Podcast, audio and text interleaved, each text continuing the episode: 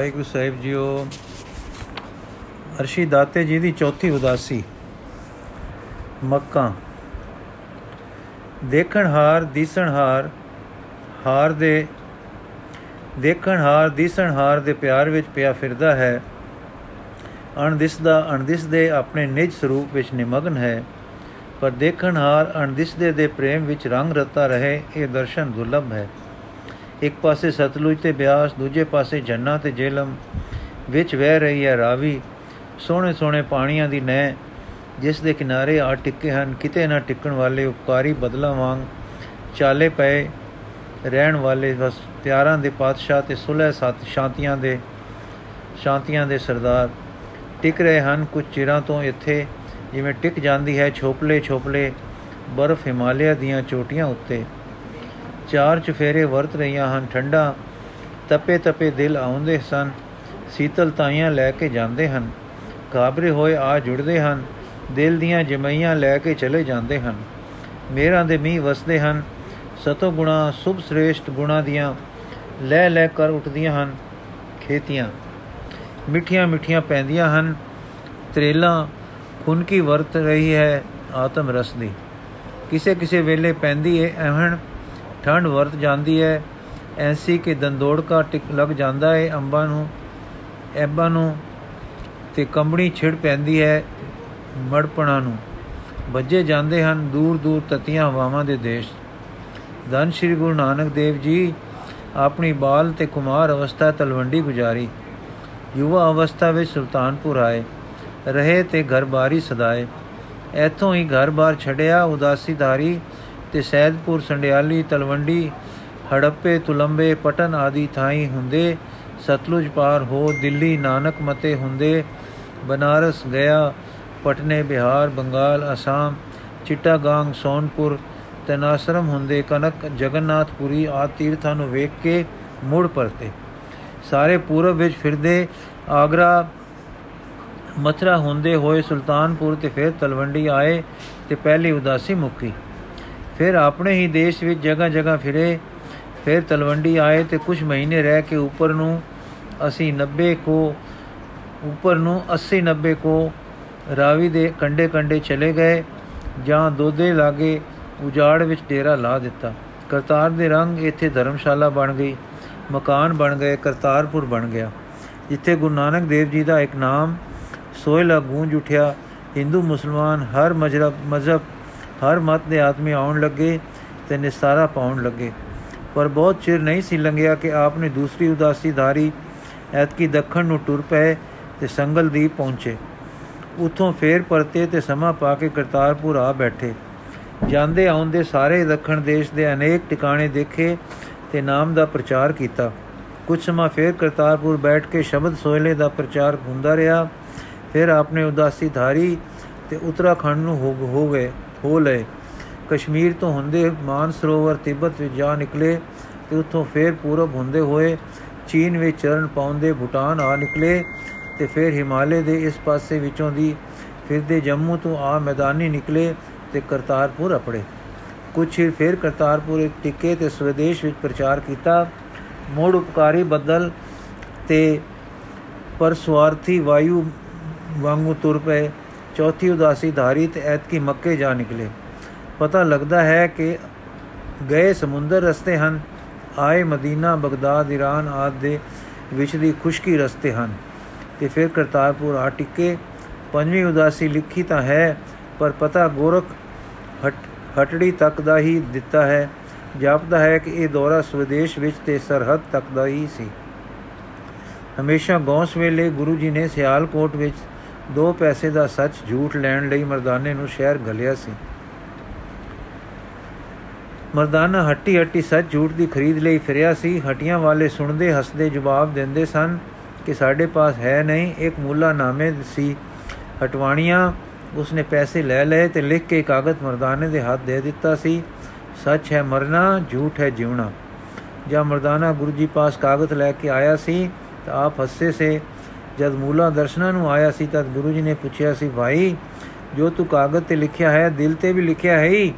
ਉਸ ਆਖੇ, ਜੀ, ਮੈਂ ਤਾਂ ਜੋ ਸੁਣਿਆ ਸੀ, ਲਿਖ ਦਿੱਤਾ ਹੈ।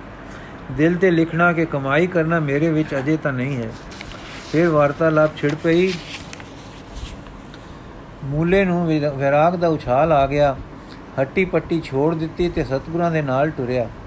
ਜਾਂ ਮੂਲੇ ਨੂੰ ਹਾਲ ਰਹਿੰਦਿਆਂ, ਨਾਲ ਰਹਿੰਦਿਆਂ ਕੁਝ ਸਮਾਂ ਲੰਘ ਗਿਆ ਤੇ ਇੱਕ ਵਿੱਚ ਇੱਕ ਦਿਨ ਸ੍ਰੀ ਗੁਰੂ ਜੀ ਨੇ ਆਖਿਆ, ਮੂਲਿਆ, ਤੇਰੀ ਮੰਗ ਹੁਣ ਮਰਨਾ ਲੋਚਦੀ ਹੈ। ਉਹ ਜਾਤਾ ਹੈ ਕਿ ਤੂੰ ਜਾਂ ਮਰ ਗਿਆ ਹੈ ਜਾਂ ਸਦਾ ਲਈ ਗਿਆ ਗੁਜਰਿਆ ਫਕੀਰ ਹੋ ਗਿਆ ਹੈ। ਤੂੰ ਜਾ ਤੇ ਉਸ ਨੂੰ ਪਰਣਾ ਕੇ ਮਰਨੋਂ ਬਚਾ ਲੈ। ਕੁਝ ਮਾਇਆ ਵੀ ਸਾਈਂ ਤੋਂ ਲੈ ਦਿਵਾਂਦੇ ਹਾਂ। ਇਸ ਨਾਲ ਹੱਟੀ ਪੱਟੀ ਪਾ ਲੈ। ਪਰ ਦੇਖ ਤੂੰ ਜੋ ਮਰਨ ਸੱਚ ਤੇ ਜੀਵਨ ਕੂੜ ਜਾਤਾ ਸੀ, ਉਹ ਸੁਣੀ ਸੁਣਾਈ ਸੀ। ਜਿਸ ਵਿਰਾਗ ਤੂੰ ਹੱਟੀ ਛੱਡੀ ਸੀ, ਉਹ ਉਛਾਲਵਾ ਸੀ। ਜੋ ਅਭਿਆਸ ਨੂੰ ਹੁਣ ਕਰਦਾ ਹੈ, ਨਾ ਛੋੜੀ, ਫਿਰ ਤੂੰ ਕਾਂਪ ਨਹੀਂ ਖਾਏਗਾ। ਖਬਰਦਾਰ ਰਹੀਂ, ਇਸਤਰੀ ਪਦਾਰਥ ਪੁੱਤਰ ਆਦ ਦੇ ਮੋਹ ਵਿੱਚ ਕਰਤਾਰ ਭੁੱਲ ਜਾਂਦਾ ਹੈ। ਕਰਤਾਰ ਦੇ ਭੁੱਲਿਆ ਜੀਵਨ ਸੱਚ ਤੇ ਮਰਨ ਝੂਠ ਹੋ ਵਸਦਾ ਹੈ। ਕਰਤਾਰ ਯਾਦ ਰਹੇ ਤਾਂ ਮਰਨ ਤੇ ਜੀਵਨ ਚਾਰ ਦਿਨਾਂ ਦਾ ਦਿਸਦਾ ਰਹਿੰਦਾ ਹੈ। ਸਮਾਂ ਬੀਤ ਗਿਆ, ਬਾਬਾ ਜੀ ਤੀਜੀ ਉਦਾਸੀ ਵੀ ਕਰ ਆਏ। ਹੁਣ ਜਦ ਚੌਥੀ ਲਈ ਤਿਆਰ ਹੋਏ ਤਾਂ ਪਹਿਲਾ ਸਿਆਲਕੋਟ ਆਏ ਤੇ ਮਰਦਾਨੇ ਨੂੰ ਕਿਹਾ ਕਿ ਜਾਓ, ਮੂਲੇ ਨੂੰ ਸੱਦ ਲਿਆਓ। ਪਰ ਮਰਦਾਨੇ ਆ ਕੇ ਦੱਸਿਆ ਕਿ ਹੱਟੀ ਤੇ ਗਿਆ ਤਾਂ ਲਾਗੇ ਦੇ ਲੋਕਾਂ ਦੱਸਿਆ ਕਿ ਘਰ ਗਿਆ ਹੈ। ਜਾਂ ਘਰ ਗਿਆ ਤੇ ਆਵਾਜ਼ਾਂ ਦਿੱਤੀਆਂ ਤਾਂ ਉਸ ਦੀ ਇਸਤਰੀ ਨੇ ਕਿਹਾ ਕਿ ਬਾਹਰ ਗਿਆ ਹੈ। ਤਦ ਗੁਰੂ ਜੀ ਚੁੱਪ ਕਰਕੇ ਸੋਚ ਵਿੱਚ ਹੋ ਗਏ। ਫਿਰ ਬੋਲੇ, ਮਰਦਾਨਿਆਂ, ਮੂਲੇ ਦੇ ਪਰਿਵਾਰ ਨੂੰ ਫਿਕਰ ਪੈ ਗਿਆ ਹੈ ਕਿ ਅਸੀਂ ਉਸ ਨੂੰ ਹੱਟੀ ਪੱਟੀ ਪੁੱਤਰ ਇਸਤਰੀ ਤੋਂ ਛੁਡਾ ਕੇ ਨਾਲ ਲੈ ਟੁਰਨੇ ਲਈ ਆਏ ਹਾਂ। ਇਸ ਲਈ ਛੁਪਾ ਲਿਆ ਨੇ। ਪਰ ਅਸੀਂ ਤਾਂ ਵੇਖਣ ਆਏ ਸਾਂ ਕਿ ਮੂਲਾ ਗ੍ਰਸਤ ਵਿੱਚ ਪੈ ਪੈ ਕੇ ਤਰਦਾ ਪਿਆ ਹੈ ਕਿ ਗੋਤੇ ਪਿਆ ਖਾਂਦਾ ਹੈ। ਗੋਤੇ ਖਾਂਦਾ ਹੈ ਤਾਂ ਤਾਰੀਏ ਸੂ ਤਦੋਂ ਛੜਾ ਛਾਂਟ ਸੀ। ਵਿਰਾਗ ਉਛਲ ਪਿਆ। ਸਾਸੂ ਹੁਣ ਇਸਤਰੀ ਪੁੱਤਰ ਦੇ ਵਿਰਾਗ ਉਛਲ ਪਿਆ ਸਾਸੂ। ਹੁਣ ਇਸਤਰੀ ਪੁੱਤਰ ਦੇ ਮੂੰਹ ਨੇ ਜਿਉਣ ਸੱਚ ਕਰ ਦਿਖਾਇਆ ਹੈ। ਸੋ ਬਿਨਾ ਪਾਣੀ ਵੇਖੇ ਹੀ ਪਹੁੰਚੇ ਛੁੰਗ ਲੈ ਸੋ। ਮਰਦਾਨਾ, ਹਾਂ ਜੀ, ਜੇ ਸੱਚ ਪੁੜ ਗਿਆ ਹੁੰਦਾ ਹੁੰਦੋ, ਸੋ ਤਾਂ ਆ ਕੇ ਕਹਿ ਦਿੰਦਾ, ਜੀ, ਮੈਂ ਹਾਜ਼ਰ ਹਾਂ, ਪਰ ਮੈਂ ਨਾਲ ਨਹੀਂ ਹੁਣ ਜਾ ਰੰਗਦਾ। ਪਿਸਤਰੀ ਇਸਤਰੀ ਪੁੱਤਰ ਪਦਾਰਥ ਦਾ ਮੋਹ ਹੁਣ ਵਿਚਰਣ ਨਹੀਂ ਦਿੰਦਾ। ਤਦ ਬੇਮੁਕਤਾ ਨਾ ਹੁੰਦਾ ਤੇ ਤੁਸੀਂ ਵੀ ਉਸ ਦੇ ਸੱਚ ਬੋਲਣ ਦਾ ਮੁੱਲ ਪਾ ਲੈਂਦੇ। ਕੰਮ ਕੇ, ਪਰ हे ਦਾਤਾ, ਤੇਰੀਆਂ ਤੂੰ ਹੈ ਜਾਣੇ। ਮਾਇਆ ਡਾਢੀ ਹੈ, ਮੈਂ ਆਪ ਕਈ ਵਾਰੀ ਡੋਲ ਜਾਂਦਾ ਹਾਂ। ਮੈਂ ਕਾਹਨੂੰ ਕਿਸੇ ਨੂੰ ਕੁਛ ਆਖਾਂ? ਦੂਜੇ ਨੂੰ ਤੋਲਣਾ ਸੌਖਾ, ਆਪ ਤੋਂ ਲੈਣਾ ਔਖਾ। ਲੋਕਾਂ ਦੀਆਂ ਖਾਮੀਆਂ ਨੈਣਾ ਦੇ ਸਾਹਮਣੇ ਤੇ ਆਪਣੀਆਂ ਓਲੇ ਰੱਖੀ ਦੀਆਂ ਹਨ। ਇਸ ਤਰ੍ਹਾਂ ਵਾਰਤਾਲਾਪ ਹੁੰਦੀ ਰਹੀ। ਕੁਝ ਚਿਰ ਮਗਰੋਂ ਖਬਰ ਆਈ ਕਿ ਮੂਲੇ ਨੂੰ ਗੁਹੀਰੇ ਦੇ ਕੋਠੇ ਵਿੱਚ ਛੁਪਾਇਆ ਸਾਨੇ, ਜੋ ਆਪ ਕਿਤੇ ਨਾਲ ਨਾ ਲੈ ਜਾਓ, ਉੱਥੇ ਉਸ ਨੂੰ ਸੱਪ ਡੰਗ ਗਿਆ ਹੈ। ਤਾਂ ਗੁਰੂ ਜੀ ਬੋਲੇ, ਮਰਦਾਨਿਆਂ, ਡਿੱਠਾ ਹੈ ਕਰਤਾਰ ਦਾ ਰੰਗ। ਕਰਿੰਦਾ ਹੈ ਚੰਗੇ ਨੂੰ, ਡੁਕਦਾ ਹੈ ਮੰਦਾ। ਹੋ, ਮੂਲੇ ਦੀ ਕਿਰਾਤਾ ਨਾਲ ਕਿਰਾੜਾ ਨਾਲ ਦੋਸਤੀ ਉਸ ਨੂੰ ਬਣਕ, ਬਿਰਤੀ ਵਿੱਚ ਪਾ ਗਈ। ਮਰਦਾਨਾ ਬਣਕ ਕੀ ਜਿਓ ਜਿਸ ਨੂੰ ਪਿੰਡਾਂ ਵਿੱਚ ਕਿਰਾੜ ਕਹਿੰਦਾ ਹੈ? ਗੁਰੂ ਜੀ, ਹਾਂ, ਭਾਈ ਕਿਰਾੜ ਕਹਿੰਦਾ ਹੈ, ਜੋ ਹਰ ਗੱਲੇ ਲੈਣ ਲੈਣ ਦੀ ਬਿਰਤੀ ਵਿੱਚ ਰਹੇ।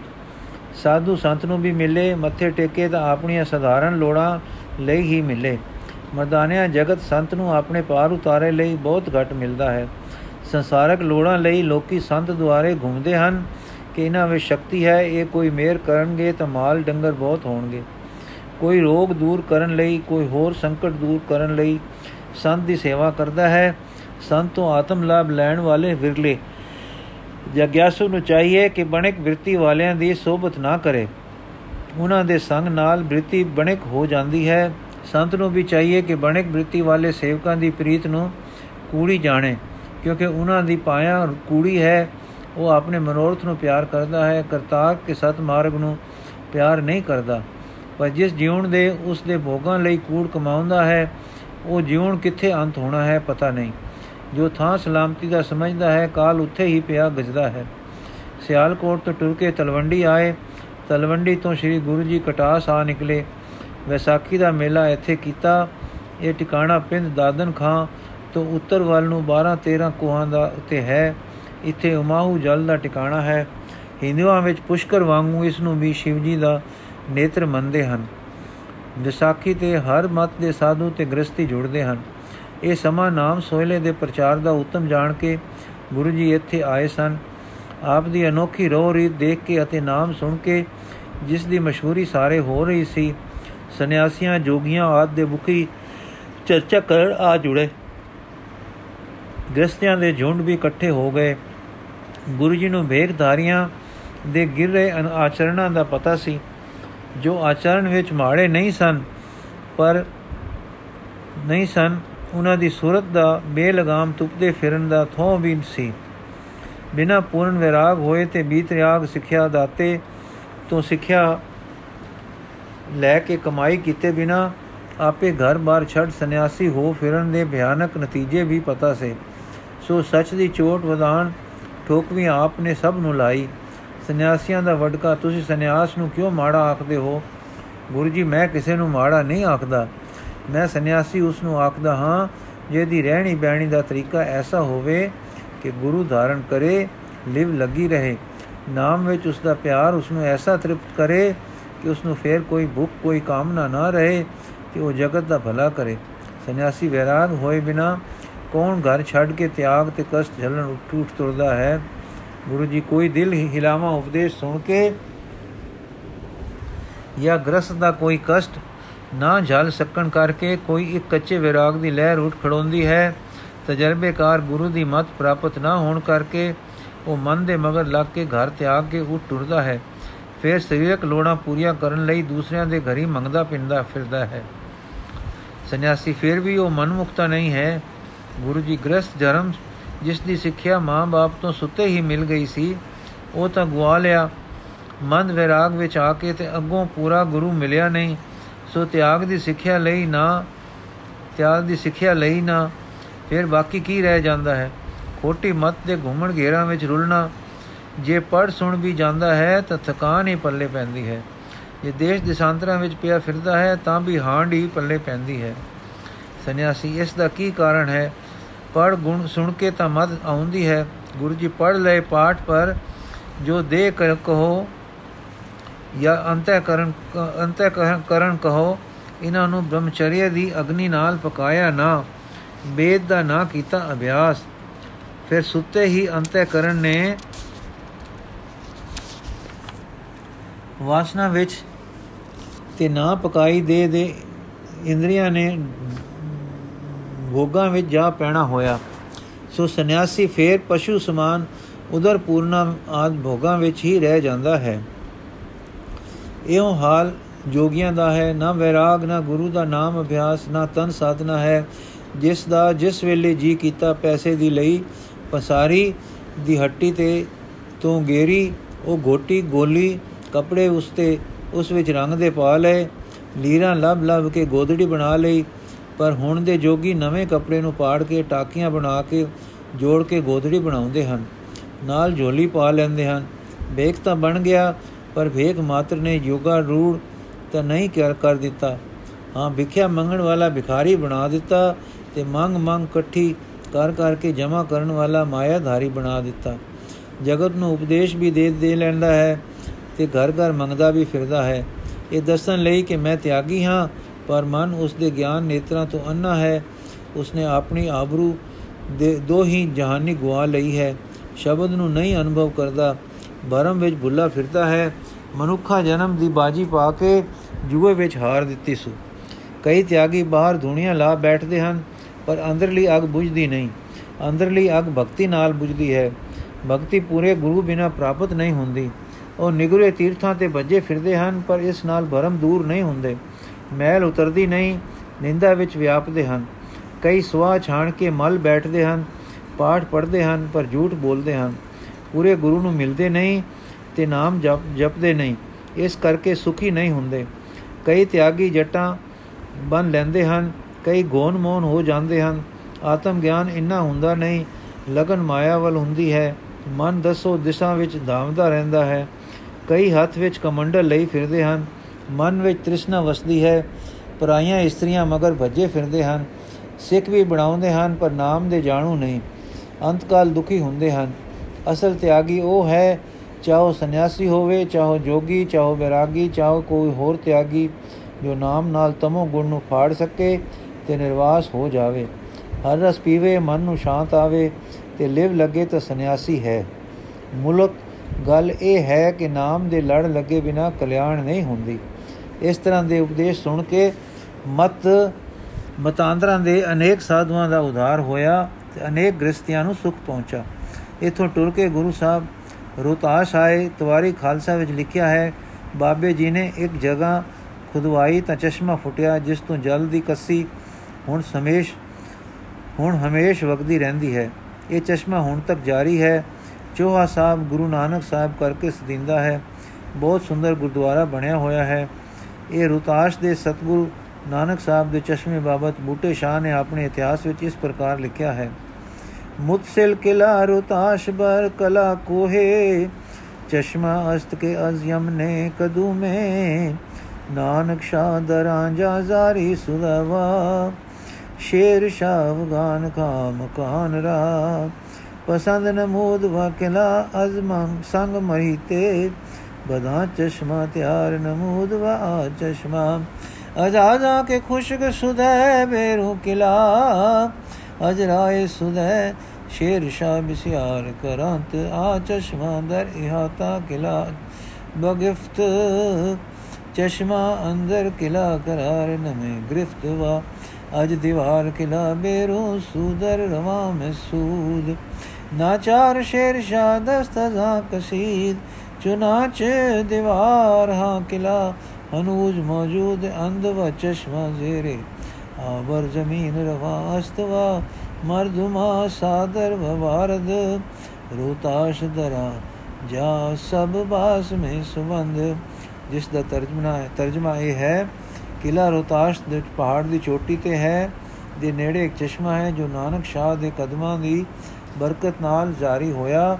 ਸ਼ੇਰ ਸ਼ਾਹ ਅਫਗਾਨ ਨੇ ਉਸ ਮਕਾਨ ਨੂੰ ਪਸੰਦ ਕੀਤਾ ਤੇ ਉਸ ਚਸ਼ਮੇ ਦੇ ਪਾਸ ਪੱਥਰਾਂ ਦਾ ਕਿਲਾ ਬਣਵਾਇਆ। ਉਹ ਚਸ਼ਮਾ ਉੱਥੋਂ ਖੁਸ਼ਕ ਹੋ ਕੇ ਕਿਲੇ ਦੇ ਬਾਹਰ ਜਾਰੀ ਹੋ ਗਿਆ। ਸ਼ੇਰ ਸ਼ਾਹ ਨੇ ਕਈ ਵੇਰ ਉਹ ਚਸ਼ਮਾ ਕਿਲੇ ਦੇ ਹਾਤੇ ਵਿੱਚ ਘੇਰਿਆ, ਪਰ ਚਸ਼ਮਾ ਕਿਲੇ ਦੇ ਅੰਦਰ ਕਾਬੂ ਨਹੀਂ ਸੀ ਰਹਿੰਦਾ ਤੇ ਕਿਲੇ ਦੀ ਦੀਵਾਰ ਤੋਂ ਬਾਹਰ ਨਿਕਲ ਕੇ ਵਗਣ ਲੱਗ ਪੈਂਦਾ ਸੀ। ਸ਼ੇਰ ਸ਼ਾਹ ਮਜਬੂਰ ਹੋ ਕੇ ਹਟ ਗਿਆ। ਚੁਨਾਚੇ ਉਸ ਕਿਲੇ ਦੀਆਂ ਦੀਵਾਰਾਂ ਹੁਣ ਤੱਕ ਮੌਜੂਦ ਹਨ ਤੇ ਚਸ਼ਮਾ ਉਸ ਪਹਾੜ ਦੇ ਹੇਠ ਜ਼ਮੀਨ ਤੇ ਜਾਰੀ ਹੈ ਤੇ ਰੋਤਾਸ਼ ਆਉਣ ਵਾਲੇ ਲੋਕ ਰਤਾ ਇੱਥੇ ਟਿਕਦੇ ਹਨ। ਇਥੋਂ ਟੁਰ ਕੇ ਗੁਰੂ ਸਾਹਿਬ ਜੀ ਦੀ ਜੀ ਬਾਲ ਗੁੰਦਾਈ ਦੇ ਟਿਲੇ ਆਏ ਇਥੋਂ ਟੁਰ ਕੇ ਕਦੀ ਥਾਂ, ਕਈ ਥਾਂ ਹੁੰਦੇ ਤੇ ਕਈ ਕੋਤਕ ਵਰਤਾਉਂਦੇ। ਡੇਰਾ ਇਸਮਾਇਲ ਖਾਨ ਜਾ ਨਿਕਲੇ। ਇੱਥੇ ਇੱਕ ਖੇਤ ਵਿੱਚੋਂ ਲੰਘਦਿਆਂ ਇੱਕ ਗੱਭਰੂ ਨੇ ਆਪ ਜੀ ਦੇ ਅੱਗੇ ਹੋਲਾ ਲਿਆ ਰੱਖਿਆ ਤੇ ਦੁੱਧ ਜਾਂ ਹੋਰ ਕੁਝ ਖਾਣ ਨੂੰ ਲੈਣ ਲਈ ਘਰ ਚਲਿਆ। ਬਾਬੇ ਪਾਸ ਬਿਹਾਰ ਲਿਆ, ਇੱਕ ਸ਼ਲੋਕ ਉਚਾਰਿਆ, ਸਬਰ ਤੇਰਾ ਲੇਫ ਨਿਹਾਲੀ, ਭਾਉ ਤੇਰਾ ਪਕਵਾਨ। ਨਾਨਕ ਸਿਫਤੀ ਤ੍ਰਿਪਤਿਆ, ਆਓ ਬੈਠ ਸੁਲਤਾਨ। ਪੁਰਾਤਨ ਜਨਮ ਸਾਖੀ ਵਿੱਚ ਲਿਖਿਆ ਹੈ, ਤਾਂ ਪਾਤਸ਼ਾਹੀ ਮਿਲੀ ਚਣਿਆਂ ਦੀ ਮੁੱਠ ਦਾ ਸਦਕਾ। ਇਥੋਂ ਟੁਰ ਕੇ ਅਨੇਕ ਥਾਈ ਹੁੰਦੇ ਹੋਏ ਸਿੱਧ ਦੇਸ਼ ਵਿੱਚ ਜਾ ਪਹੁੰਚੇ। ਇੱਥੇ ਇੱਕ ਟਿਕਾਣੇ ਮੱਕੇ ਜਾਣ ਵਾਲੇ ਹਾਜੀ ਇਕੱਠੇ ਹੋ ਰਹੇ ਸੇ। ਉੱਥੇ ਇੱਕ ਹਾਜੀ ਮਿਲਿਆ।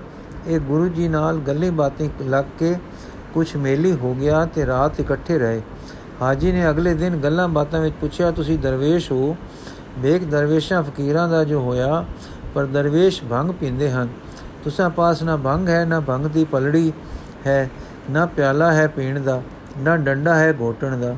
ਗੁਰੂ ਜੀ, ਹੈ ਦਰਵੇਸ਼, ਮੈਨੂੰ ਮੇਰੇ ਖੁਦੇ ਦਾ, ਖੁਦਾ ਦਾ ਭਾਉ ਪੈ ਗਿਆ ਹੈ। ਇਸ ਭਾਉ ਮੇਰੀ ਭੰਗ, ਇਹ ਭਾਉ ਮੇਰੀ ਭੰਗ ਬਣ ਗਿਆ ਹੈ। ਮੇਰਾ ਚਿੱਤ ਗੁੱਥੀ ਹੈ, ਜਿਸ ਵਿੱਚ ਇਹ ਭੰਗ ਰੱਖੀ ਰਹਿੰਦੀ ਹੈ। ਇਸ ਭੰਗ ਦਾ ਮੈਨੂੰ ਨਸ਼ਾ ਚੜਿਆ ਰਹਿੰਦਾ ਹੈ। ਐਸਾ ਕਿ ਮੈਂ دیਵਾਨਾ ਹੋਇਆ ਰਹਿੰਦਾ ਹਾਂ। ਇਸੇ دیਵਾਨਗੀ ਨੂੰ ਮੇਰੇ ਅਤੀਤ ਤਿਆਗੀ ਫਕੀਰ ਬੜਾ ਛੜਿਆ ਹੈ।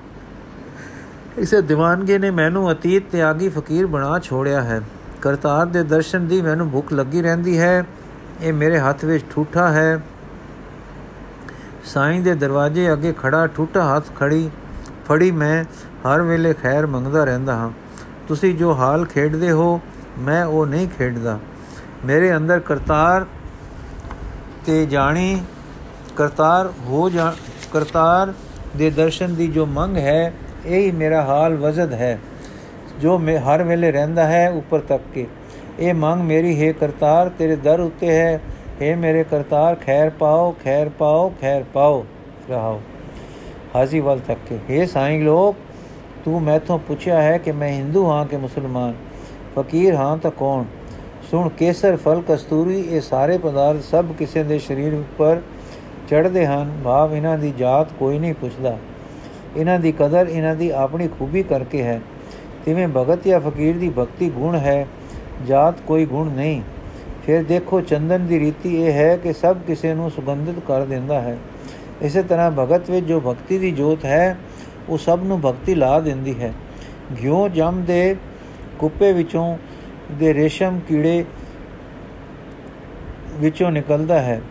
ਘਿਓ ਚਮ ਦੇ ਕੁੱਪੇ ਵਿੱਚੋਂ ਤੇ ਰੇਸ਼ਮ ਕੀੜੇ ਵਿੱਚੋਂ ਨਿਕਲਦਾ ਹੈ। ਇਸ ਕਰਕੇ ਘਿਓ ਦੇ ਪਟ ਨੂੰ ਨਿੰਦਨੀਏ ਕਿਸੇ ਨੇ ਕਦੇ ਨਹੀਂ ਆਖਿਆ।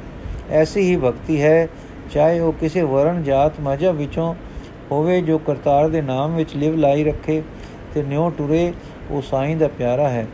ਇਹ ਹਾਜੀ, ਐਸੀਆਂ, ਐਸਿਆਂ ਦੇ ਦਰ ਦੀ ਖੈਰ ਕਿਵੇਂ ਮੈਨੂੰ ਪ੍ਰਾਪਤ ਹੋਵੇ? ਮੈਂ ਇਸ ਖਿਆਲ ਵਿੱਚ ਹਾਂ, ਜਾਤ ਜਨਮ ਮੇਰਾ ਹੁਣ ਤੂੰ ਸਮਝ ਲੈ। ਮੁਸਲਮਾਨ ਤੇ ਈਸਾਈਆਂ ਦਾ ਮੂਲ ਇਸرائیਲੀ ਸਨ, ਜਿਨ੍ਹਾਂ ਨੂੰ ਯਹੂਦੀ ਵੀ ਆਖਦੇ ਹਨ। ਇਹ ਲੋਕ ਆਪ ਨੂੰ ਰੱਬ ਦੀ ਚੋਣਵੀਂ ਕੌਮ ਮੰਨਦੇ ਹਨ। ਇਹਨਾਂ ਤੋਂ ਇਹਨਾਂ ਚੋਂ ਉਗਮੇ ਈਸਾਈ ਵੀ ਈਸਾ ਤੇ ਈਮਾਨ ਲਿਆਏ, ਬਿਨਾਂ ਕਿਸੇ ਨੂੰ ਬਹਿਸ਼ਤਾਂ ਦਾ ਹੱਕਦਾਰ ਨਹੀਂ ਸਮਝਦੇ। ਤੇ ਉਹਨਾਂ ਤੋਂ ਮਗਰੋਂ ਮੁਸਲਮਾਨ ਆਪਣੇ ਸਿਵਾ ਹੋਰਨਾਂ ਨੂੰ ਕਾਫਰ, ਮੁਸ਼ਰਕ, ਮੁਲਹਿਦ, ਨਾਨਾ ਤਰ੍ਹਾਂ ਦੇ ਤਿਰਸਕਾਰੀ ਪਦਾਂ ਨਾਲ ਯਾਦ ਕਰਦੇ ਤੇ ਆਪ ਨੂੰ ਹੀ ਬਹਿਸ਼ਤਾਂ ਦਾ ਹੱਕਦਾਰ ਸਮਝਦੇ ਹਨ। ਉਹ ਹਾਜੀ ਵੀ ਇਸੇ ਪਖਵਾਦ ਵਿੱਚ ਪਲਿਆ ਹੋਇਆ ਸੀ। ਉਸ ਨੂੰ ਗੁਰੂ ਜੀ ਦੀ ਗੱਲਬਾਤ ਬੜੀ ਅਚਰਜ ਲੱਗੀ। ਸੱਚ ਤਾਂ ਕਰਦਾ ਸੀ, ਆਪਣਾ ਪੁੜਵਾ ਅਸਰ। ਪਰ ਪਖਵਾਦ ਦਾ ਪਲਿਆ ਮਨ ਬਦਲਦਾ ਨਹੀਂ ਸੀ ਏਕਾ ਏਕੀ ਸੋਚ ਸੋਚ ਕੇ ਆਖਣ ਲੱਗਾ, ਹੈ ਦਰਵੇਸ਼, ਤੂੰ ਹੈ ਅਤੀਤ ਤੇ ਮੈਂ ਹਾਂ ਦੁਨੀਆਦਾਰ ਗ੍ਰਸਤੀ ਅਤੀਤ ਤਾਂ ਅੱਲਾ ਦੀ ਲਿਵ ਵਿੱਚ ਜੈਸਾ ਕਿ ਤੁਸਾਂ ਜੀ ਨੇ ਫਰਮਾਇਆ ਹੈ, ਰਹਿ ਸਕਦਾ ਹੈ, ਪਰ ਦੁਨੀਆਦਾਰ ਨਹੀਂ ਰਹਿ ਸਕਦਾ। ਤਦ ਗੁਰੂ ਜੀ ਬੋਲੇ, ਦੁਨੀਆ ਫਨਾ ਹੈ। ਇਸ ਨਾਲ ਪਿਆਰ ਕਰਨਾ ਫਨਾ ਨਾਲ ਪਿਆਰ ਹੈ। ਫਾਨੀ ਦੁਨੀਆ ਹਾ, ਦੁਨੀਆ ਹਾਸਲ ਕਰਨ ਲਈ ਲੋਕ ਬਦ ਕਿਰਦਾਰੀ ਕਰਦੇ ਹਨ। ਹਕ ਹਲਾਲ ਨਹੀਂ ਪਛਾਣਦੇ। ਆਪਣੇ ਤੋਂ ਗਾਫਲ, ਖੁਦਾ ਤੋਂ ਗਾਫਲ ਜੈਸੇ ਹਵਾਨ ਹੁੰਦੇ ਹਨ। ਉਹਨਾਂ ਦਾ ਅੰਤ ਵੀ ਪੁੱਛਣਾ ਹੋਇਆ,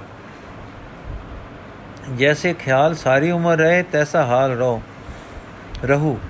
ਖੁਦਾ ਅੰਦਰ ਵਸੇ, ਹਜੂਰੀ ਦਾ ਸਬਕ ਪੜੇ ਦੁਨੀਆਦਾਰ ਰਹੇ, ਪਰ ਇਮਾਨਦਾਰ ਵੀ ਰਹੇ। ਨੇਕ ਕਿਰਦਾਰ, ਨੇਕ ਖਿਆਲ, ਖੁਦਾ ਯਾਦ ਰੱਖੇ, ਇਉਂ ਦੁਨੀਆਦਾਰ ਵੀ ਦੀਨਦਾਰ ਹੋ ਗਿਆ। ਇਸ ਤਰ੍ਹਾਂ ਦੇ ਵਾਰਤਾਲਾਪ ਕਰਦੇ ਇੱਕ ਦਿਨ ਅੱਗੇ ਨੂੰ ਟੁਰ ਪਏ। ਰਾਹ ਵਿੱਚ ਧੁੱਪ ਡਾਢੀ ਤ੍ਰਿਖਿਤ ਹੋ ਗਈ, ਪਰ ਕੁਝ ਚਿਰ ਮਗਰੋਂ ਇੱਕ ਬਦਲੀ ਨਿਕਲ ਪਈ ਤੇ ਉਸ ਦੀ ਛਾਂ ਹੋ ਗਈ। ਹਾਜੀ ਨੇ ਡਿੱਠਾ ਤੇ ਸਮਝਿਆ ਕਿ ਇਹ ਬਦਲੀ ਮੇਰੇ ਤੇ ਅੱਲਾ ਨੇ ਭੇਜੀ ਹੈ। ਮੈਂ ਮੁਸਲਮਾਨ ਹਾਂ, ਇਹ ਮੁਸਲਮਾਨ ਨਹੀਂ ਜਾਪਦਾ। ਇਸ ਦੇ ਸਿਰ ਛਾਂ ਕਿਉਂ ਹੋਵੇ? ਮਤਾ ਅੱਲਾ ਖਫਾ ਹੋ ਜਾਵੇ ਕਿ ਭੇਜੀ ਤਾਂ ਤੇਰੇ ਲਈ ਸੀ। ਤੂੰ ਗੈਰ ਮੁਸਲਿਮ ਨੂੰ ਕਿਉਂ ਨਾਲ ਉਸ ਦੀ ਛਾਵੇਂ ਟੋਰਿਆ? ਇਹ ਕੁਝ ਵਿਚਾਰ ਕੇ ਉਸਨੇ ਆਖਿਆ, ਹੈ ਦਰਵੇਸ਼, ਤੂੰ ਹਿੰਦੂ ਹੈ ਹੈ ਨਾ? ਤੂੰ ਮੱਕੇ ਨਾ ਚੱਲ। ਹਿੰਦੂ ਤਾਂ ਉੱਥੇ ਕੀ ਕੰਮ? ਹਿੰਦੂ ਦਾ ਉੱਥੇ ਕੀ ਕੰਮ? ਜੇ ਤੂੰ ਚੱਲ ਹੀ ਨਾ, ਤੂੰ ਚੱਲ ਨਾ ਹੀ ਹੈ, ਚੱਲਣਾ ਹੀ ਹੈ ਤਾਂ ਅੱਗੇ ਹੋ ਜਾ ਪਿੱਛੇ। ਮੇਰੇ ਨਾਲ ਨਾ ਟੁਰ। ਜਦ ਗੁਰੂ ਜੀ ਨੇ ਕਿਹਾ, ਭਲਾ ਹੋਵੇ ਜੀ, ਤੁਸੀਂ ਅੱਗੇ ਚੱਲੋ। ਗੁਰੂ ਜੀ ਇਹ ਕਹਿੰਦੇ, ਪਿੱਛੇ ਹਟਦੇ ਕਿਤੇ ਨਜ਼ਰੋਂ ਓਲੇ ਹੋ ਗਏ, ਪਰ ਹਾਜੀ ਦੀ ਹੈਰਾਨੀ ਦੀ ਹੱਦ ਨਾ ਰਹੀ। ਜਦ ਦੀ, ਜਦ ਹੀ ਓਲੇ ਹੋ ਗਿਆ ਦਰਵੇਸ਼, ਨਜ਼ਰਾਂ ਵੀ ਤਾਂ ਛਾਂ ਕਰਨ ਵਾਲੀ ਬਦਲੀ ਵੀ ਗੁੰਮ ਹੋ ਗਈ ਤੇ ਧੁੱਪ ਲੱਗੀ ਸਿਰ ਗਰਮ ਕਰ ਤਦ ਹਾਜੀ ਲੱਗਾ ਹੱਥ ਫਾਟਣ, ਤਾਂ ਆਖਿਓ, ਜੋ ਖੁਦਾਏ ਦਾ ਦੀਦਾਰ ਹੋਇਆ, ਆਹਾ, ਪਰ ਝਲ ਨਾ ਸਕਿਓ, ਛਲ ਗਿਆ। ਤਵਾਰੀ ਖਾਲਸਾ ਮੁਜਬ ਸ੍ਰੀ ਗੁਰੂ ਜੀ ਜਹਾਜ਼ ਦੇ ਰਸਤੇ ਜਦੇ ਪਹੁੰਚੇ, ਜੱਦੇ ਪਹੁੰਚੇ। ਜੋ ਅਰਬ ਦੀ ਪੱਛਮੀ ਬੰਦਰਗਾਹ ਹੈ, ਇੱਥੇ ਹਵਾ ਦੀ ਕਬਰ ਤੋਂ ਪੂਰਬ ਵੱਲ ਡੇਰਾ ਕੀਤਾ। ਗੁਰੂ ਜੀ ਨੇ ਨਾਲ ਮਰਦਾਨਾ ਤੇ ਸਣ ਖਤਰੇ ਵਾਲਾ ਗੋਸ਼ ਵੀ ਸੀ। ਇੱਥੇ ਸ਼ਾਹ ਸਰਫਨਾਮੇ ਇੱਕ ਹਿੰਦੀ ਫਕੀਰ ਨਾਲ ਫਕੀਰੀ ਉੱਤੇ ਵਿਚਾਰ ਹੋਈ। ਫਿਰ ਸਰਫ ਦੇ ਸਾਥੀ ਹਾਜੀਆਂ ਨੇ ਗੁਰੂ ਜੀ ਨੂੰ ਮੱਕੇ ਜਾਣੋਂ ਰੋਕਿਆ। ਪਰ ਆਪ ਨਾ ਰੁਕੇ ਤੇ ਜਾ ਹੀ ਪਹੁੰਚੇ। ਮੱਕੇ ਹਜ ਉੱਪਰ ਦੁਨੀਆ ਦੇ ਮੁਸਲਮਾਨ ਇਕੱਠੇ ਹੁੰਦੇ ਹਨ। ਹਿੰਦ ਤੋਂ ਵੀ ਅਨੇਕਾਂ ਗਏ ਹੋਏ ਸਨ। ਇਹਨਾਂ ਵਿੱਚ ਨਾਮੀ ਫਕੀਰ ਵੀ ਸਨ।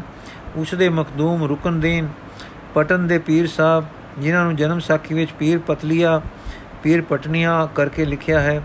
ਮੁਸਲਮਾਨ ਦੇ ਪੀਰ ਬਹਾਵਲਦੀਨ ਲਤ ਜਤੀ ਆਦ ਇੱਕ ਆਦਮੀ ਜੀਵਨ ਜਾਂ ਜੀਵਨ ਸ਼ਾ ਨਾਮੇ ਜਪਦਾ ਹੈ। ਕਿ ਹਿੰਦੀ ਸੀ, ਜੋ ਮੱਕੇ ਹੀ ਜਾ ਟਿਕਿਆ ਹੋਇਆ ਸੀ ਤੇ ਹੋਰ ਅਨੇਕਾਂ ਪੰਜਾਬੀ ਹਿੰਦੂ ਮੁਸਲਮਾਨ ਉੱਥੇ ਸਨ। ਇਹ ਜੀਵਨ ਨਾਮੇ ਹਿੰਦੀ ਦੀਨਦਾਰ ਉੱਥੇ ਮੱਕੇ ਸ਼ਰੀਫ ਦੀ ਟਹਿਲ ਕਰਿਆ ਕਰਦਾ ਸੀ। ਪਿਛਲੀ ਰਾਤੀ ਫਜ਼ਰ ਦੀ ਨਮਾਜ਼ ਤੋਂ ਪਹਿਲਾਂ ਸਫ਼ਾਈ ਕਰਨ ਕਰਵਾਉਣ ਦੀ ਸੇਵਾ ਇਸਨੇ ਆਪਣੇ ਸਿਰ ਖਾਣੀ ਛਾਈ ਹੋਈ ਸੀ। ਜਿਵੇਂ ਸ੍ਰੀ ਦਰਬਾਰ ਸਾਹਿਬ ਵਿੱਚ ਅਨੇਕਾਂ ਪ੍ਰੇਮੀ ਪਿਛਲੀ ਰਾਤ ਜਾ ਕੇ ਸੇਵਾ ਕਰਦੇ ਹਨ। ਅੱਜ ਜਦ ਜੀਵਨ ਸੇਵਾ ਕਰਦਾ ਕਰਦਾ ਪੱਛਮੀ ਪਾਸੇ ਵੱਲ ਆਇਆ ਤਾਂ ਕੀ ਦੇਖਦਾ ਹੈ? ਇੱਕ ਆਦਮੀ ਸੁੱਤਾ ਪਿਆ ਹੈ ਤੇ ਪੈਰ ਉਸਦੇ ਮਹਿਰਾਬ ਵੱਲ ਹਨ। ਮੁਸਲਮਾਨਾਂ ਵਿੱਚ ਨਮਾਜ਼ ਮੱਕੇ ਵੱਲ ਮੂੰਹ ਕਰਕੇ ਪੜ੍ਹਦੇ ਹਨ। ਮੱਕੇ ਵੱਲ ਪੈਰ ਕਰਨੇ ਆਦ ਉਹਨਾਂ ਵਿੱਚ ਭਾਰੀ ਬੇਅਦਬੀ ਹੈ। ਸੋ ਉਸਨੇ ਗੁੱਸਾ ਚੜ ਗਿਆ ਤੇ ਆ ਕੇ ਲੱਤ ਮਾਰੀ ਉਸ। ਸੋ ਬੋਲਿਆ ਮਾਰੀਓਸ ਤੋਂ, ਸੋ ਤੇ ਬੋਲਿਆ, ਤੂੰ ਕੌਣ ਹੈ ਜੋ ਖੁਦਾ ਵੱਲ ਪੈਰ ਕਰਕੇ ਸੁੱਤਾ ਪਿਆ ਹੈ? ਤੇ ਆਪ ਅੱਖਾਂ ਮਲਦੇ ਮਲਦੇ ਜੀਵਨ ਵੱਲ ਤੱਕੇ, ਭਲੇ ਲੋਕ ਕੀ ਹੋਇਆ ਹੈ? ਤੇ ਉਸਨੇ ਆਪਣੀ ਗੱਲ ਫਿਰ ਦੁਹਰਾਈ ਤਾਂ ਆਪ ਇੱਕ ਅੰਗੜਾਈ ਲੈ ਕੇ ਬੈ, ਬੋਲੇ, ਰੱਬ ਦੇ ਬੰਦੇ ਜਿੱਧਰ ਖੁਦਾ ਦਾ ਘਰ ਨਹੀਂ ਹੈ, ਮੇਰੇ ਪੈਰ ਤੋਂ ਉਧਰੇ ਕਰ ਦੇ ਤੇ ਖਫਾ ਨਾ ਹੋ। ਗੁੱਸੇ ਵਿੱਚ ਭਰੇ ਪੀਤੇ ਨੇ ਪੈਰ ਪਕੜੇ ਤੇ ਘਸੀਟਿਆ, ਜੋ ਪੈਰ ਦੂਜੇ ਪਾਸੇ ਕਰ ਦੇਵੇ ਪਰ ਕੀ ਦੇਖੇ ਕਿ ਜਿੱਧਰ ਪੈਰਾਂ ਨੂੰ ਕਰਦਾ ਹੈ, ਉਧਰੇ ਮੱਕਾ ਨਾਲ ਬੋਂਦਾ ਜਾਂਦਾ ਦਿਖਾਈ ਦਿੰਦਾ ਹੈ। ਇਉਂ ਕਰਦਿਆਂ ਤੇ ਵੇਖਦਿਆਂ ਉਸ ਦੀ ਹੈਰਾਨੀ ਅੱਧ ਦੀ ਵੱਧੀ ਵੱਧੀ ਹੋਈ ਹੈਰਾਨੀ ਨੇ ਸਿਫਤ ਦਾ ਝੁਕਾਅ ਫੜਿਆ। ਤੇ ਉਹਨਾਂ ਨੂੰ ਕਲਾਵਾਨ ਸਮਝ ਕੇ ਪੈਰ ਚੁਮੇ ਉਸ ਗੁਰੂ ਨਾਨਕ ਦੇਵ ਜੀ ਦਾ ਇਹ ਤਰੀਕਾ ਆਪਣੀ ਕਿਸਮ ਦਾ ਅਨੋਖਾ ਸੀ ਕਿ ਆਪ ਹਾਰ ਮੰਨ ਲੈਣੀ, ਬਸ ਉਸ ਹਾਰ ਵਿੱਚ ਆਪਣੀ ਜਿੱਤ ਹੋ ਜਾਣੀ ਤੇ ਅਗਲੇ ਦੀ ਹਾਰ।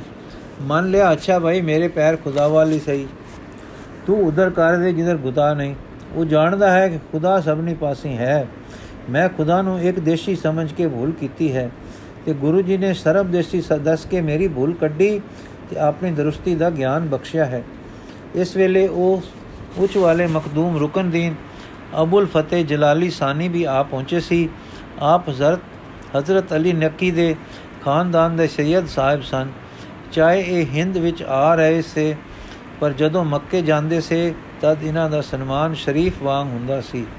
ਇਹਨਾਂ ਦੇ ਆ ਜਾਣ ਤੇ ਸਨਮਾਨ ਕਰਨੇ ਨਾਲ ਅਰਬ ਤੇ ਹੋਰ ਦੇਸ਼ਾਂ ਦੇ ਆਏ ਹੋਏ ਹਾਜੀ ਜੋ ਹੁਣ ਆਲੇ ਦੁਆਲੇ ਆ ਰਹੇ ਸੇ ਵੀ ਅਦਬ ਵਿੱਚ ਹੋ ਗਏ। ਗੁਰੂ ਜੀ ਦਾ ਜਵਾਬ ਸੁਣ ਕੇ ਤੇ ਵਰਤਿਆ ਕਸ਼ਮਾ ਸਮਝ ਕੇ ਸਾਰੇ ਸਨਮਾਨ ਕਰਨ ਲੱਗ ਪਏ। ਫਿਰ ਗੁਰੂ ਜੀ ਦੀਆਂ ਤੇ ਇਹਨਾਂ ਫਕੀਰਾਂ ਦੀਆਂ ਤੇ ਹੋਰ ਅਰਬ ਆਦਿਕ ਦੀਆਂ ਵਿਚਾਰਾਂ ਤੇ ਗੋਸ਼ਟਾਂ ਹੁੰਦੀਆਂ ਰਹੀਆਂ, ਜੋ ਹਿੰਦੀਆਂ ਨਾਲ ਹੋਈਆਂ ਪੰਜਾਬੀ ਬੋਲੀ ਹਿੰਦੀ ਵਿੱਚ ਤੇ ਜੋ ਅਰਬਾਂ ਨਾਲ ਹੋਈਆਂ ਅਰਬੀ ਵਿੱਚ, ਪਰ ਉਹ ਅਜੇ ਮਿਲੀਆਂ ਨਹੀਂ। ਪਹਿਲੀ ਗੱਲ ਜੋ ਇਸ ਵੇਲੇ ਰੁਕਨਦੀਨ ਸਾਹਿਬ ਨਾਲ ਹੋਈ ਸੀ, ਸੋ ਇਹੋ ਪ੍ਰਸ਼ਨ ਸੀ ਕਿ ਤੁਹਾਡੇ ਪਾਸ ਜੋ ਕਿਤਾਬ ਹੈ ਇਸ ਵਿੱਚ ਹਿੰਦੂ ਵੱਡਾ ਲਿਖਿਆ ਹੈ ਕਿ ਮੁਸਲਮਾਨ। ਗੁਰੂ ਜੀ ਨੇ ਜਵਾਬ ਦਿੱਤਾ ਕਿ ਵੱਡਾ ਹੈ ਅਮਲ। ਜੋ ਹਿੰਦੂਆਂ ਨੇ ਧਾਰਿਆ ਤਾਂ ਉਹ ਵੱਡਾ, ਜੇ ਮੁਸਲਮਾਨ ਨੇ ਧਾਰਿਆ ਤਾਂ ਉਹ ਵੱਡਾ। ਅਮਲਾਂ ਬਾਝੋਂ ਹਿੰਦੂ ਕੇ ਮੁਸਲਮਾਨ ਕਿਸੇ ਨੂੰ ਦਰਗਾਹ ਵਿੱਚ ਢੋਈ ਨਹੀਂ ਲਜਣੀ। ਕਸੁੰਬੇ ਦਾ ਰੰਗ ਕੱਚਾ ਹੁੰਦਾ ਹੈ, ਪਾਣੀ ਨਾਲ ਧੋਤਿਆਂ ਉਤਰ ਜਾਂਦਾ ਹੈ। ਤਿਵੇਂ ਅਮਲ ਦੀ ਪਕਿਆਈ ਬਿਨਾ ਨਿਰਾ ਕਥਨੀ ਮਾਤਰ ਦੇ ਮਜਬ ਦਾ ਰੰਗ ਕੱਚਾ ਹੈ। ਉਹ ਜ਼ੋਰ ਜ਼ੋਰ ਨਾਲ ਰਾਮ ਕਹਿੰਦੇ ਹਨ, ਉਹ ਰਹੀਮ ਕਹਿੰਦੇ ਹਨ, ਜਦ ਦੇਖੋ ਤਾਂ ਦੋਏ ਨਾਮ ਇੱਕੋ ਦੇ ਹਨ, ਫਿਰ ਆਪੋ ਵਿੱਚ ਵੈਰ ਵਿਰੋਧ ਕਿਉਂ ਕਰਦੇ ਹਨ? ਸੋ ਅਮਲਹੀਨ ਤੇ ਵੈਰ ਵਿਰੋਧ ਵਾਲੇ ਦੋਏ ਦਾ ਨਾਮ ਦੋਏ ਦਾ ਨਾਮ ਰਾਮ ਤੇ ਹਨ, ਰਾਮ ਦੇ ਹਨ, ਨਾ ਰਹੀਮ ਦੇ। ਉਹ ਸ਼ੈਤਾਨ ਦੇ ਹਨ ਤੇ ਐਵੇਂ ਸ਼ੈਤਾਨੀ ਮਤਿਆਂ ਵਿੱਚ ਪੈ ਕੇ ਆਪਣੇ ਆਪੇ ਨੂੰ ਵੰਜਾ ਰਹੇ ਹਨ। ਇਹ ਤੋਲਵੀਂ ਗੱਲ ਸੁਣ ਕੇ ਅੱਗੋਂ ਜਵਾਬ ਦੇਣੋਂ ਰੁਕ ਗਏ, ਪਰ ਇੱਕ ਪ੍ਰਸ਼ਨ ਚੁੱਕ ਕੀਤੋ ਨੇ ਕੀ ਰੋਜ਼ਾ ਰੱਖਣਾ, ਨਮਾਜ਼ ਪੜ੍ਹਨੀ, ਬੰਦਗੀ ਕਰਨੀ ਚੰਗੀਆਂ ਚੀਜ਼ਾਂ ਹਨ ਕਿ ਮਾੜੀਆਂ? ਗੁਰੂ ਜੀ ਭਾਈ, ਰੋਜ਼ਾ ਤੇ ਬੰਦਗੀ, ਨਮਾਜ਼ ਤੇ ਹੋਰ ਜ਼ੂਦ ਤਾਂ ਕਬੂਲ ਹੁੰਦੇ ਹਨ। ਜੇ ਆਦਮੀ ਆਪਣੇ ਦਸਾਂ ਦੁਆਰਿਆਂ ਤੇ ਪਹਿਰਾ ਦੇਵੇ, ਵਿਰਾਗ ਵਿੱਚ ਰਹਿ ਕੇ ਆਪਣੇ ਮਨ ਨੂੰ ਕਾਬੂ ਕਰੇ, ਦ੍ਰਿਸ਼ਟੀ ਨੂੰ ਵਸ ਕਰੇ, ਤ੍ਰਿਸ਼ਨਾ ਤੇ ਸੰਕਲਪਾਂ ਦੀ ਦੌਤ ਨੂੰ, ਦੌੜ ਨੂੰ ਰੋਕਿਆ ਕਰੇ, ਇੱਕ ਦਿਨ ਨਾ ਨਹੀਂ, ਮਹੀਨੇ ਦੇ 30 ਦਿਨ ਕਰੇ। ਇੱਕ ਦਿਨ ਨਹੀਂ, ਮਹੀਨੇ ਦੇ 30 ਦਿਨ ਪਰਮੇਸ਼ਰ ਨਾਲ ਪਿਆਰ ਦੇ ਰੰਗ ਵਿੱਚ ਰਹੇ, ਤਦ ਮਨੁੱਖ ਪਰਵਾਨ ਹੋ ਜਾਏਗਾ। ਧਿਆਨ ਸਾਈਂ ਵਿੱਚ ਰੱਖ, ਇਹ ਰੋਜ਼ਾ ਹੈ ਤੇ ਝੂਠੀ ਖੁਸ਼ੀ ਦੇ ਤਿਆਗ ਦਾ ਨਿਰਤ। ਪ੍ਰੀਤ ਕਰ, ਇਹ ਆਪੇ ਉੱਤੇ ਨਿਗਾਹ ਰੱਖ। ਦੇਖਦਾ ਰਹੋ, ਜੋ ਇਹ ਕਿੱਧਰ ਕਿੱਧਰ ਜਾਂਦਾ ਹੈ, ਫਿਰ ਤੂੰ ਹੀ ਸੱਚਮੁੱਚ ਦਾ ਉਲਮਾ ਹੋ ਜਾਏਗਾ। ਤਿਆਗ ਕਰ ਆ ਸੰਦੇਸੇ ਦਾ ਤੇ ਤਿਲਗੀਰੀਆਂ ਦਾ। ਮਨ ਵਿੱਚ ਦਇਆ ਦਾ ਨਿਵਾਸ ਰੱਖ, ਕੁਫਰ ਤੇ ਤਕਬਰ ਤਿਆਗ ਦੇ। ਕਾਮ ਅਗਨੀ ਦੇ ਭਾਂਬੜ ਤੋਂ ਮਨ ਨੂੰ ਬਚਾਓ ਤੇ ਸੀਤਲ ਸੁਖ ਦਾ ਜਾਣੂ ਹੋ। ਐਉਂ ਕਰ ਬੰਦਗੀ ਤੇ ਰੋਜ਼ੇ ਰੱਖ ਤਾਂ ਤੇਰਾ ਸਿਦਕ ਪੂਰਾ ਹੋਸੀ ਤੇ ਨਿਭ ਵੈਸੀ। ਉਸ ਸਲਾਮ ਕੀਤਾ, ਆਖਿਓ, ਵਾਹ ਵਾਹ। ਅੱਜ ਖੁਦਾਏ ਦੇ ਫਕੀਰਾਂ ਦਾ ਦੀਦਾਰ ਪਾਇਆ ਹੈ ਤੇ ਫਿਰ ਜਾ ਕੇ ਪਟਨ ਤੇ ਪੀਰ ਨੂੰ ਦੱਸਿਓਸ ਕਿ ਗੁਰੂ ਨਾਨਕ ਆਇਆ ਹੈ ਤੇ ਆਹ ਕ੍ਰਿਸ਼ਮਾ ਅੱਜ ਵਰਤਿਆ ਹੈ ਤੇ ਆਹ ਗੱਲਬਾਤ ਮੇਰੇ ਨਾਲ ਹੋਈ ਹੈ। ਜਦ ਚਾਉ ਭਰਿਆ ਪੀਟ ਪਟਨ ਵਾਲਾ ਸ਼ੇਖ ਇਬਰਾਹੀਮ ਉਹਨਾਂ ਦੇ ਨਾਲ ਉੱਥੇ ਆ ਗਿਆ, ਜਿੱਥੇ ਗੁਰੂ ਬਾਬੇ ਦਾ ਡੇਰਾ ਸੀ। ਹੁਣ ਜੋ ਗੱਲਬਾਤ ਹੋਈ, ਉਸ ਵਿੱਚ ਰੁਕਨਦੀਨ ਨੇ ਪੁੱਛਿਆ, ਹੈ ਅੱਲਾ ਵਾਲੇ, ਤੁਸੀਂ ਫਰਮਾਇਆ ਸੀ ਕਿ ਅਮਲ ਵੱਡਾ ਹੈ। ਹਵਾਸ਼ ਖਸਮਾਂ ਨੂੰ ਕਾਬੂ ਕਰਨਾ ਹੈ ਤੇ ਸਾਈਂ ਨੂੰ ਪਿਆਰ ਕਰਨਾ ਹੈ। ਇਹਨਾਂ ਬਿਨ ਨਾ ਹਿੰਦੂ ਵੱਡਾ ਹੈ, ਨਾ ਮੁਸਲਮਾਨ। ਹਿੰਦੂ ਵੇਦ ਪੜ੍ਹਦੇ ਹਨ, ਮੁਸਲਮਾਨ ਕੁਰਾਨ। ਦੋਹਾਂ ਨੂੰ ਇਸ ਪੜ੍ਹਨੇ ਦਾ ਵੀ ਕੁਝ ਲਾਭ ਹੈ ਕਿ ਨਾ? ਗੁਰੂ ਜੀ ਵੇਦ ਵੀ ਤੇ ਕਿਤਾਬਾਂ ਵੀ ਪੜ੍ਹ ਲਈਆਂ, ਪਰ ਪੜ੍ਹ ਕੇ ਮਨ ਨੂੰ ਠੌਰ ਨਾ ਕੀਤਾ ਤਾਂ ਲਾਭ ਕੀ ਲਿੱਤਾ? ਦੇਖੋ, ਆਪਣੇ ਦੇਸ਼ ਦਾ ਫਕੀਰ ਕਬੀਰ ਜੋ ਮੁਸਲਮਾਨਾਂ ਦੇ ਘਰ ਪਲਿਆ ਸੀ, ਕੀ ਆਖਦਾ ਹੈ? ਬੇਦ ਕਤੇ ਬਿਫਤਰਾ ਭਾਈ, ਦਿਲ ਕਾ ਫਿਕਰ ਨ ਜਾਏ। ਟੁਕ ਦਮ ਕਰਾਰੀ ਜੋ ਕਰੋ ਹਾਜ਼ਰ ਹਜ਼ੂਰ ਖੁਦਾਏ। ਬੰਦੇ ਖੋਜ, ਦਿਲ ਹਰ ਰੋਜ ਨਾ ਫਿਰ ਪਰੇਸ਼ਾਨੀ ਮਾਏ। ਇਹ ਜੋ ਦੁਨੀਆ, ਸੇਰ ਮੇਲਾ, ਦਸਤਗੀਰੀ ਨਾਹੀ ਰਾਓ। ਦਰੋਗ ਪੜ ਪੜ ਖੁਸ਼ੀ ਹੋਏ ਬੇਖਬਰ ਬਾਦ ਬਕਾਏ ਹਕ ਸੱਚ ਖਾਲਕ ਖਲਕ ਸਮਿਆਨੇ ਸਿਆਮ ਮੂਰਤ ਨਾਹੇ ਅਸਮਾਨ ਮਿਆਨੇ ਲੰਗ ਦਰਿਆ ਗੁਸਲ ਕਰ ਧਨ ਬੂਦ ਕਰ ਫਕਰ ਦਾਇਮ ਲਾਏ ਚਸ਼ਮੇ ਜੈ ਤਹਾ ਮੌਜੂਦ ਅੱਲਾਹ ਪਾਕਮ ਪਾਕ ਹੈ ਸਕ ਕਰੋ ਜ ਦੂਸਰ ਹੋਏ ਕਬੀਰ ਕਰਮ ਕਰੀਮ ਕਾ ਉਹ ਕਰੇ ਜਾਣੇ ਸੋਏ ਇਹ ਸ਼ਬਦ ਤੋਂ ਇਸ ਭਾਵ ਸੁਣ ਕੇ ਸੁਣਨ ਵਾਲਿਆਂ ਤੇ ਬੜਾ ਅਸਰ ਹੋਇਆ। ਫਿਰ ਆਪ ਤੋਂ ਪੁੱਛਣਾ ਹੋਈ ਕਿ ਅਸੀਂ ਸਾਰੇ ਦੁਨੀਆ ਵਿੱਚ ਖਲੋਤੇ ਹੋਏ ਹਾਂ, ਪੀਰ ਹਾਂ ਕਿ ਫਕੀਰ? ਪਰ ਹਾਂ, ਦੁਨੀਆ ਵਿੱਚ। ਦੁਨੀਆ ਦਾ ਅਸਰ ਡਾਢਾ ਹੈ, ਖੁਦਾ ਕਿੰਕੂ ਹਾਸਲ ਖਿੰਦਾ, ਥਿੰਦਾ ਹੈ? ਇਹ ਸੁਣ ਕੇ ਸ੍ਰੀ ਗੁਰੂ ਜੀ ਦਾ ਰੰਗ ਪਲਟਿਆ, ਜਿਸ ਨੂੰ ਉਹਨਾਂ ਨੇ ਖੁਦਾ ਕਿਹਾ ਸੀ, ਗੁਰੂ ਦੀਆਂ ਕੋਮਲ ਦਿਲ ਤਰੰਬਾਂ ਦਾ ਪ੍ਰੀਤਮ ਸੀ, ਨੈਣ ਉੱਚੇ ਹੋ ਗਏ ਤੇ ਡਾਢੇ ਮਿੱਠੇ ਮਿੱਠੇ ਵੇਗ ਵਿੱਚ ਆਪਣਾ ਸ਼ਬਦ ਗਾਵੇ। ਯਕ ਅਰਜ਼ ਗੁਫਤਮ ਪੇਸ਼ ਤੋ ਦਰਗੋਸ਼ ਗੁਣ ਕਰਤਾਰ, ਹੱਕਾ ਕਬੀਰ ਕਰੀਮ ਤੂੰ ਪੇਵ ਪਰਵਦਗਾਰ। ਦੁਨੀਆ ਮੁਕਾਮੇ ਫਾਨੀ, ਤਹਿਕੀਕ ਦਿਲਦਾਨੀ, ਮਮ ਸਰ ਮੋਏ ਅਜ਼ਰਾਇਲ ਗ੍ਰਿਫਤ ਹੈ ਦਿਲ ਹੈ ਚੰਦਾਨੀ ਰਾਹ। ਜਨ ਪਿਸਰ ਪਦਰ ਬਿਰਾਦਰਾ ਕਸਨੇਸ ਦਸਤੰਗੀਰ ਆਖਿਰ ਬੇ ਹਫਤਮ ਕਸਨ ਦਾਰਦ ਚੂ ਸਬਦ ਤਕਬੀਰ। ਸਭ ਰੋਜ ਗਸਤਮ ਦਰ ਹਵਾ ਕਰ ਦੇਮ ਬਦੀ ਖਿਆਲ। ਗਾਹੇ ਨੇਕੀ ਬਕਾਰ ਕਰਦਮ ਮੀਚਨੀ ਐਵਾਰ ਬਦ ਵਕਤ ਹਮ ਸ਼ੁ ਵਕੀਲ ਖਾਲਿਕ।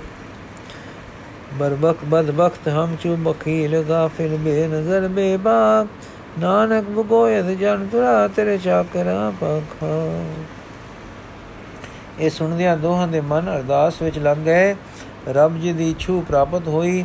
ਤਦ ਪੀਰ ਪਤਲੀਏ ਤੇ ਰੁਕਨਦੀਨ ਦਸਤ ਪੋਸ਼ੀ ਕੀਤੀ, ਪੈਰ ਚੁੰਮੇ, ਫਿਰ ਉਹਨਾਂ ਨੇ ਗੁਰੂ ਨਾਨਕ ਦੀ ਜੀ ਦੀਆਂ ਖੜਾਵਾਂ ਯਾਦਗੀਰ ਤੇ ਤਿਆਰਤ ਵਾਸਤੇ ਰੱਖ ਲਈਆਂ। ਕੁਝ ਦਿਨ ਆਪ ਮੱਕੇ ਰਹੇ, ਇੱਥੇ ਆਪ ਦੇ ਕੁਝ ਨਿਸ਼ਾਨ ਤਵਾਰੀ ਖਾਲਸਾ ਨੇ ਲਿਖੇ ਹਨ, ਜਿਨ੍ਹਾਂ ਦੀ ਖੋਜ ਪੜਤਾਲ ਉਚਿਤ, ਹੋਣੀ ਉਚਿਤ ਹੈ। ਫਿਰ ਆਪ ਮਦੀਨੇ ਚਲੇ ਗਏ ਤੇ ਉੱਥੋਂ ਬਗਦਾਦ ਜਾ ਪਹੁੰਚੇ। ਅਗਲੀ ਸਾਖੀ ਕੱਲ ਪੜਾਂਗੇ ਜੀ। ਵਾਹਿਗੁਰੂ ਜੀ ਕਾ ਖਾਲਸਾ ਵਾਹਿਗੁਰੂ ਜੀ ਕੀ ਫਤਿਹ।